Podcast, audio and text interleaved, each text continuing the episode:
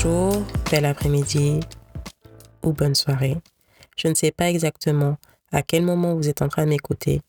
Ce que je sais en revanche, c'est que vous êtes sur mon mémoire podcast AOSA, qui signifie avec ou sans accord.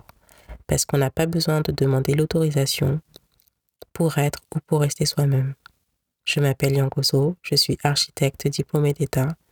Vous êtes sur AOSA et je vous souhaite une très belle écoute.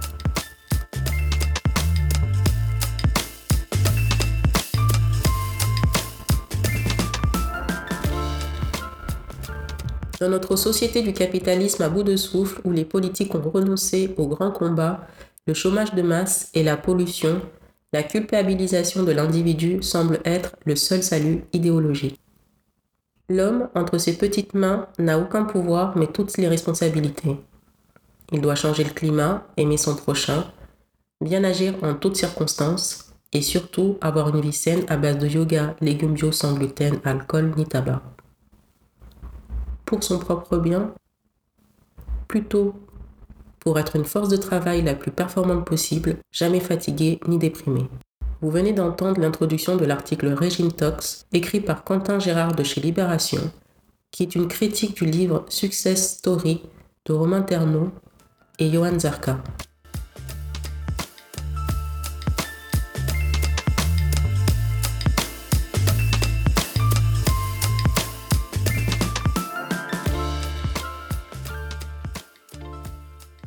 Je vous mettrai le lien pour accéder à l'article complet et aussi pour avoir plus de détails sur le livre si vous le souhaitez, dans la barre de description.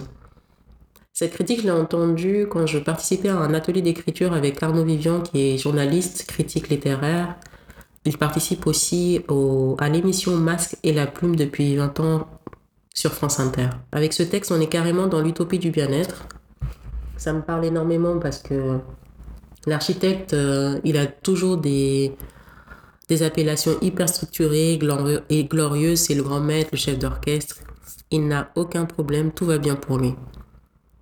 Et cette société de loisirs à outrance qui fait semblant que tout va bien, bah, elle est en train d'exploser. Elle est en train d'exploser et on le, voit en ce moment. Et en tant qu'architecte, on nous demande de, produire, de produire, produire toujours plus.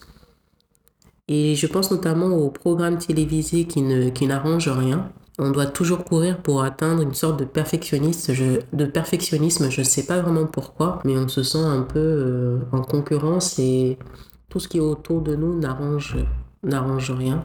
Il peut arriver aussi qu'on se dévalorise, mais quand on est devant le client, quand on est devant les collaborateurs, les entreprises, on doit faire face. Et même si ça va mal, on doit faire semblant que tout va bien. Par exemple, les dessins à la main, c'est plus suffisant il faut de la 3D, et puis quand on a de la 3D, c'est pas suffisant encore. Il faut du Revit, il faut du Archicad, il faut du Photoshop, il faut du InDesign. Il faut plein, plein, plein, plein, plein de choses. Et on doit sourire. Mais si on a à bout, on ne dit rien. On ne dit rien du tout. Parce que parce qu'il faut y aller. Et qu'est-ce qu'on va dire après? On va dire qu'on est has-been, qu'on n'a rien compris du tout.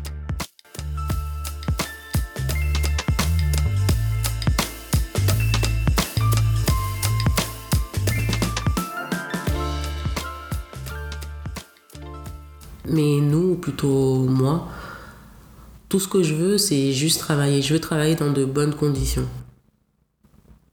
Et l'utopie du bien-être, pour moi, c'est un moyen d'endormir les gens, de faire, de faire croire que tout va bien quand tout va mal. Et moi, j'ai pas envie de ça quand ça va mal. Je le, bah, j'ose le dire à présent. Avant, je le gardais pour moi parce que je pensais pas que c'était nécessaire de le partager.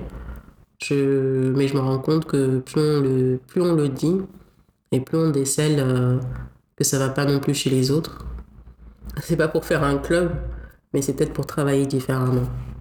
Pour voir les choses aussi différemment. On m'a dit que c'était courageux de ma part la semaine dernière, mais c'est vrai que je le vois pas du tout comme ça.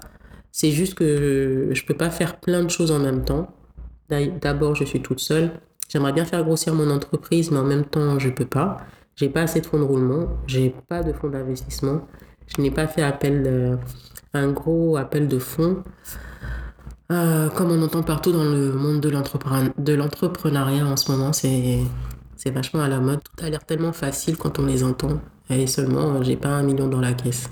Voilà, il faut manager euh, avec tout ça. et vivre tout en vivant avec son temps. Et ça, c'est c'est pas facile. C'est pas facile quand le monde qui nous entoure soit ne comprend pas, soit ne veut pas faire comme nous aussi, soit il a sa soit ce monde il a sa propre personnalité et puis nous on essaye de, d'aller tant bien que mal et d'accomplir ce qu'on a envie de faire.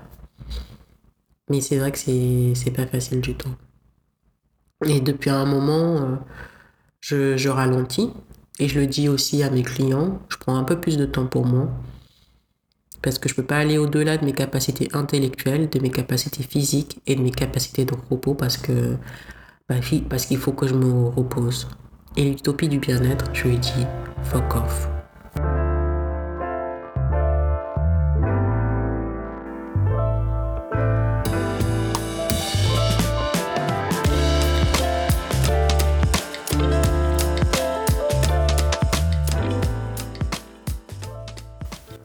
J'espère que vous avez passé un bon moment. N'hésitez pas à laisser un commentaire ou des commentaires, à mettre des étoiles, à poser des questions si vous en avez. Je serai ravie d'y répondre. Je suis Yankoso, architecte diplômé d'État. Vous venez d'écouter AOSA, qui est disponible sur toutes les plateformes. Et sur ce, je vous dis à très vite pour le prochain épisode. Bye bye. AOSA.